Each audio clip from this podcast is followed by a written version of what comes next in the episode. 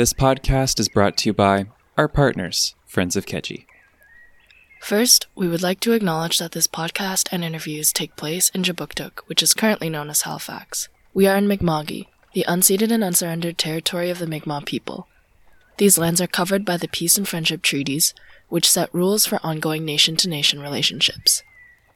Nova Scotia has deep Indigenous roots, and we understand that the stories we tell are often born from colonialism. Eurocentric thinking influences our day to day lives, and we need to be conscious of how we explore these lands and remember that the Mi'kmaq were the first people here.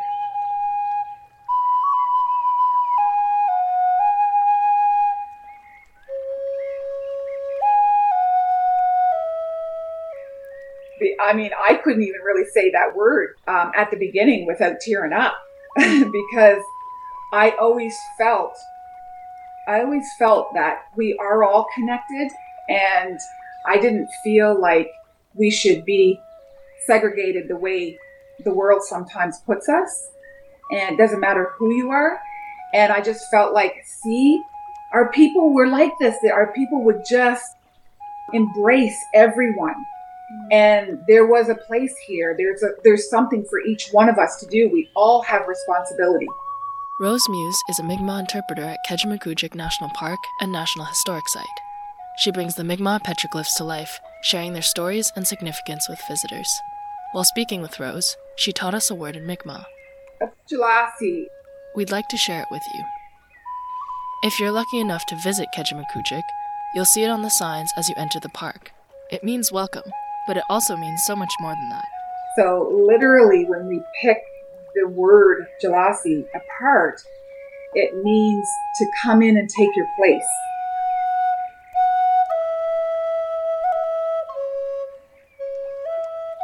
We used to use this word apparently when when the chiefs would meet in their, you know, they would come into the wigwam or where they were having these uh, meetings and things like that they would come in and that's what they would say as they entered Pjila'si, because there would be a place here for them, uh, because this is where uh, big discussions would take place, and and uh, you know, like we have today, we have our chief and councils and stuff like that. So they would go into a room and they would talk about how things are going to look and you know the political side and things like that. So yeah, so I I thought that was so beautiful of a word um, because we just think, oh, okay, it just means welcome. But when you look at it deeper, it's much, much, much more. There's a place for you here. We're all connected.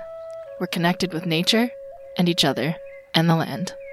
With these relationships comes responsibility.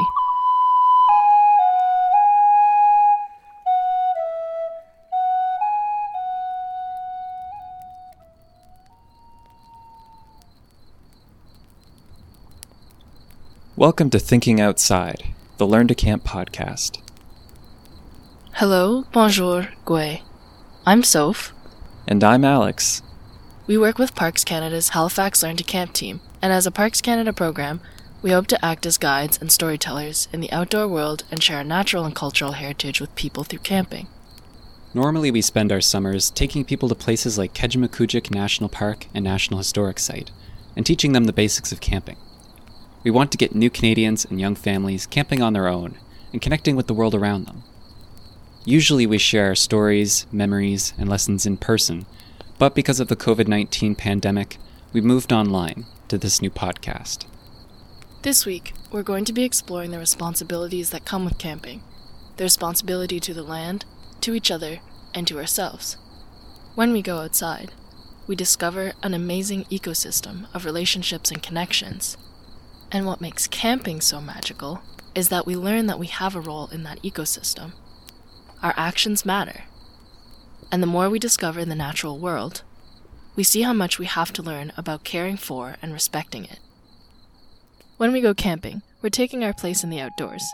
So come in and take your place as we rediscover our place in nature.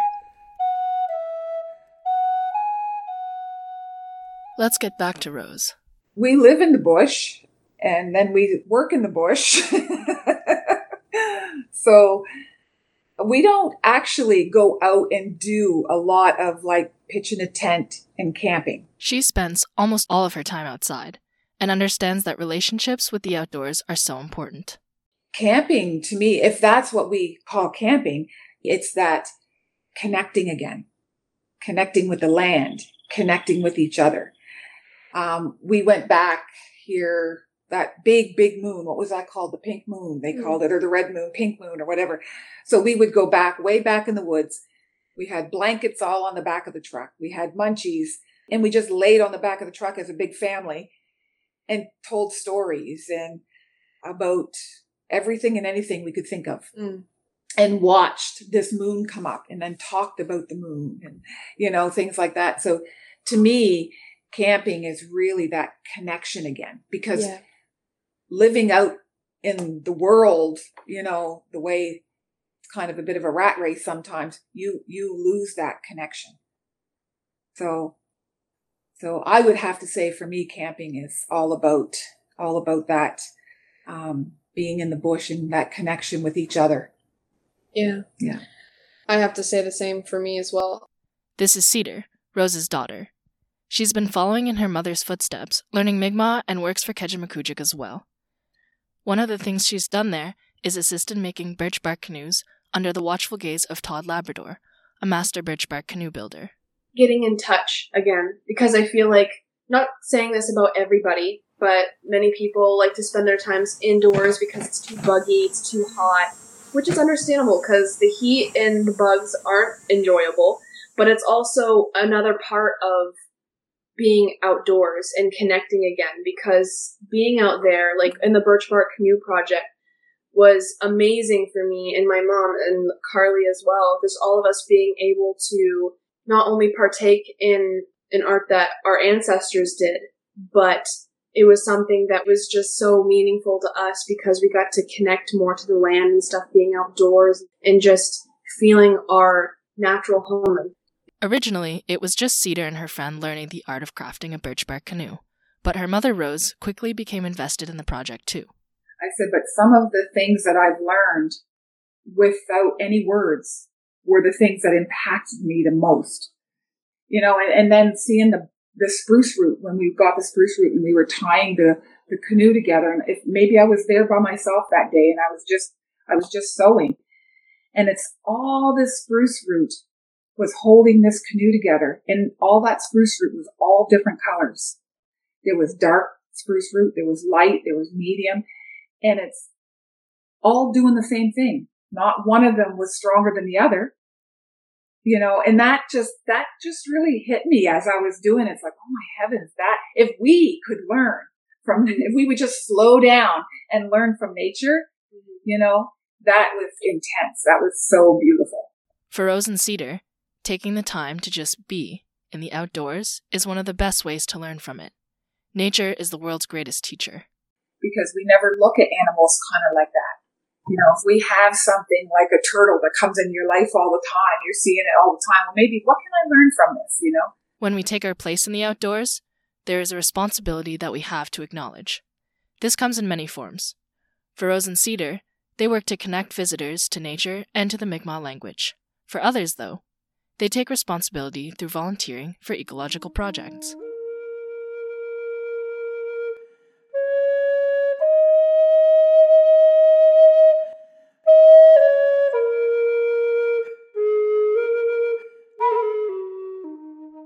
Jenny Eaton knows just how much influence a humble turtle can have. She's the volunteer coordinator at Kejimkujik National Park and National Historic Site, and has been working tirelessly to look after an endangered species that's near and dear to her heart the Blandings turtle. The turtles, how can you, you know, how do you look at that face with the little yellow chin and the smile? You got you, know, you gotta love the turtles, hmm. and they're and and they're. I don't, if you've ever seen the hatchlings, oh my goodness! It's small enough to fit on your dinner plate. Its shell is smooth, dark, and domed, and if you're lucky enough to spot one, You'll probably recognize it by its mustard yellow chin and neck. The Blandings turtle can live a long life if it's lucky. Some get to be over 75 years old. But this long life means it takes many years before they are ready to mate and reproduce. As a result, every egg a turtle lays is important to the survival of the species. Unfortunately, many animals want to eat them. And if predators don't get them, sometimes people disturb the Blandings turtles' nests, especially when they're camping at Kejimkujik. So, to help the turtles, volunteers are enlisted every year. So in the beginning, the first thing that people get involved in is uh, is the nest protection for the Blandings turtle. They come in the spring and they help to cover the nests. They watch. They come. They go out in the evening. They go to sites where we know that the the turtles lay their eggs and they wait for the turtles. Sometimes the turtles come sometimes they don't. They have to wait until they you know sometimes they they sit out there for several evenings and and eventually the turtle comes lays her eggs and um and they protect them right away because the predation rate of turtle nests is incredible. It's it's really high.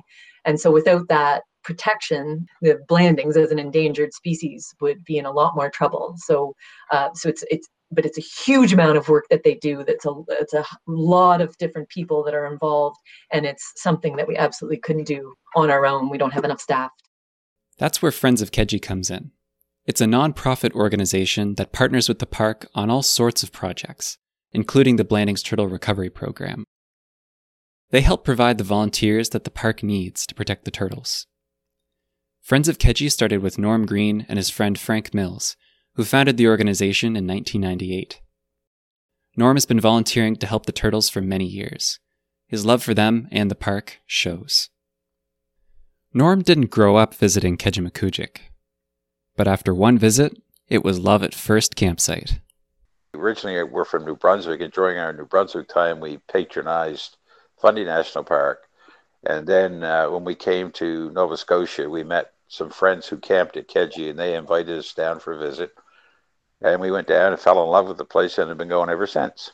In the years since that first visit, Norm has spent many evenings on the lookout for the Blandings turtle. As a guardian of the turtle, he's spent many years counting them, observing the hatchlings, and protecting the turtles as they lay their eggs.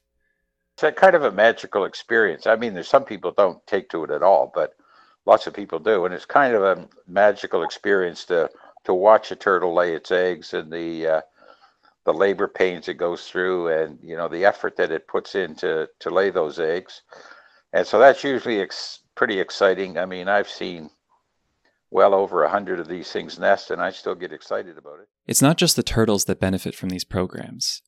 Nothing works in isolation.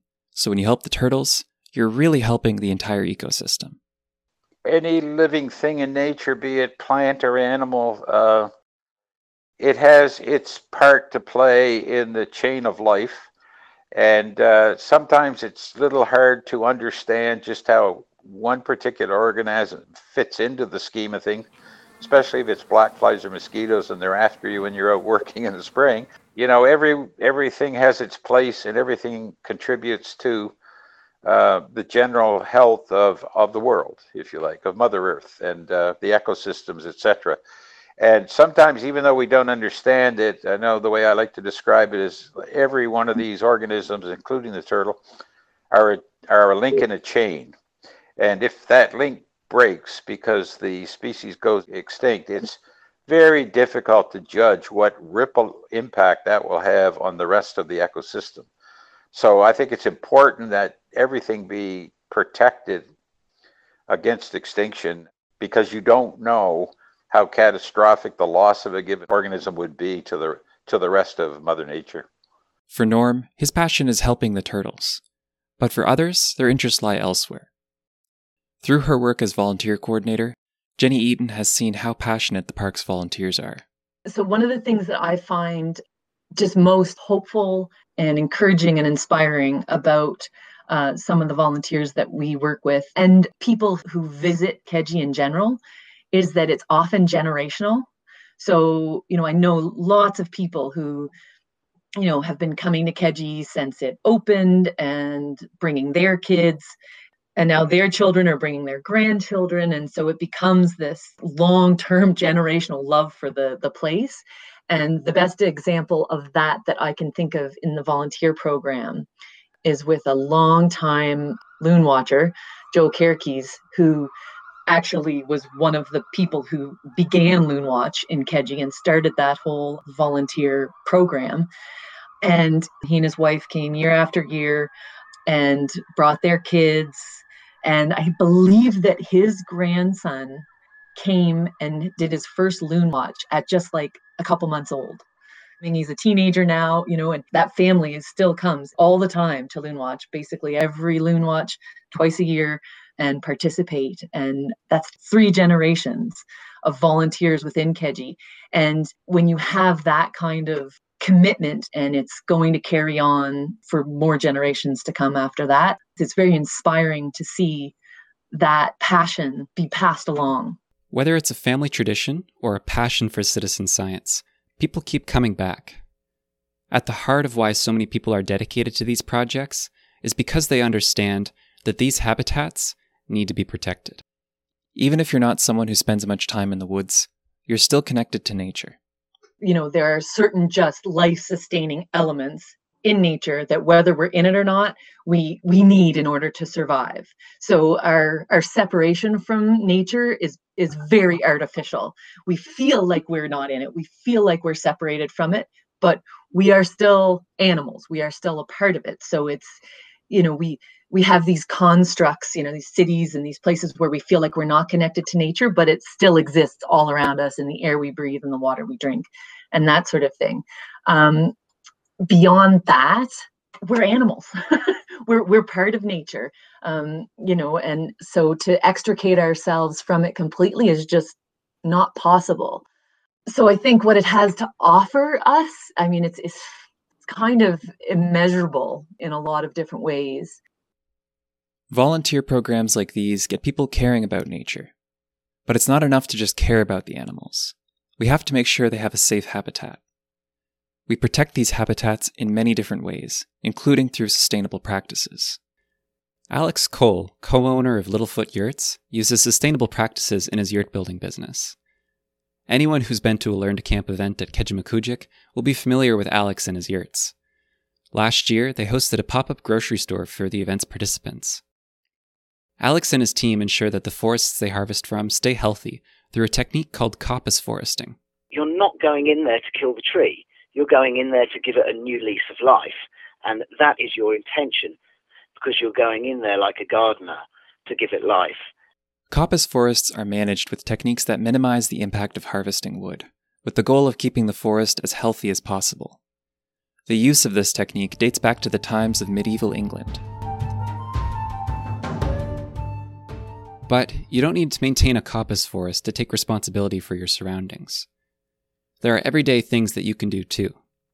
When we talked about camping with Alex, his biggest suggestion was But I think your interest is how to camp, learning to camp. And uh, quite the, the most simple thing is to leave no trace. The control, so you think, how do I leave no trace? Well, just look around you. What was it like when I arrived? And then make sure that you look around when you leave and feel good that you're leaving it in the same way and then go through life enjoying and passing that information on. At the root of Leave No Trace is just that leave things the way you found them. Because we provide these spaces, you know, where you can walk on trails and you can, you know, you can camp on sites that are established um, so that you're not, um, you're not creating further impact. Um, and there are a lot of really great programs where if you're looking to go out into nature and not into a, a, national park, there are a lot of really great programs that help educate people about how to leave no trace. I think you just have to again, it's it's about being aware of where you are, um, the environment around you, being respectful of that. Simple things like making sure you bring a little bag with you for your garbage that you carry out anything like that that you're not walking in sensitive areas or you know like like through bogs that really take a long time to return after somebody's walked or driven through an area like that. So it's a little bit of uh, yeah just increasing your awareness of the environment that you're in and the effect that you can potentially have on it. And just honestly, it's a question of of being respectful, and uh, a lot of it is common sense, and the rest is just uh, you know about educating yourself. These small choices build into something bigger, something bigger than all of us. We can't do it alone. The work these volunteers do in the world not only brings them closer to each other, but also to nature. As Jenny Eaton says, there's no difference between us and the outside. When you're out camping, there's something deeper happening than just enjoying nature. You're learning how to be outside and how to feel the connection that's already there, just below the surface. We are as much a part of nature as the turtles, and the more time you spend outside, the more you'll realize there's a place here for you too.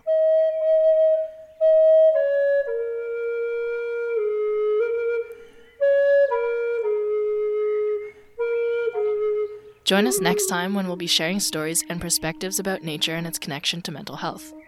We'll be talking with Jan Lapierre, co founder of A for Adventure, Alexi Rodriguez from Different Strokes Paddle Program, who is working to make paddling more accessible in Halifax, and our friend Mira from Kouchibouguac National Park. Earlier in the podcast, we mentioned the Kejimkujik petroglyphs. The Mi'kmaq carved these pictures and glyphs into stone, some over 10,000 years ago. They are sacred and culturally significant landmarks that record history. If you'd like to know more, click the link in the description. If you're feeling inspired to do some camping yourself, we have some tips and links in the episode description for how to camp sustainably and responsibly. We encourage you to check them out. A big thank you to Rose Muse, Cedar Muse Waterman, Jenny Eaton, Alex Cole, and Norm Green for taking the time to talk with us and share their stories. We'd also like to thank Rose Muse for the lovely flute music that you heard throughout the episode. And thank you to Friends of Keji for partnering with us to make this possible. We don't make these episodes alone. Our audio editor is Adrian Boudreau. Our senior producer is Caitlin McFadgen. Our executive producer is Aaron Schenkman. And our promotions extraordinaire is Kashish Makija. Thank you, everyone, for your hard work. We'd also like to thank the rest of the Learn to Camp team Brenna, Chris, Emma, and Caroline, who have been with us the whole time. And thank you, listeners, for spending some time with us. I'm Alexander Johnson. And I'm Sophie Nicholson. See you next time on Thinking Outside.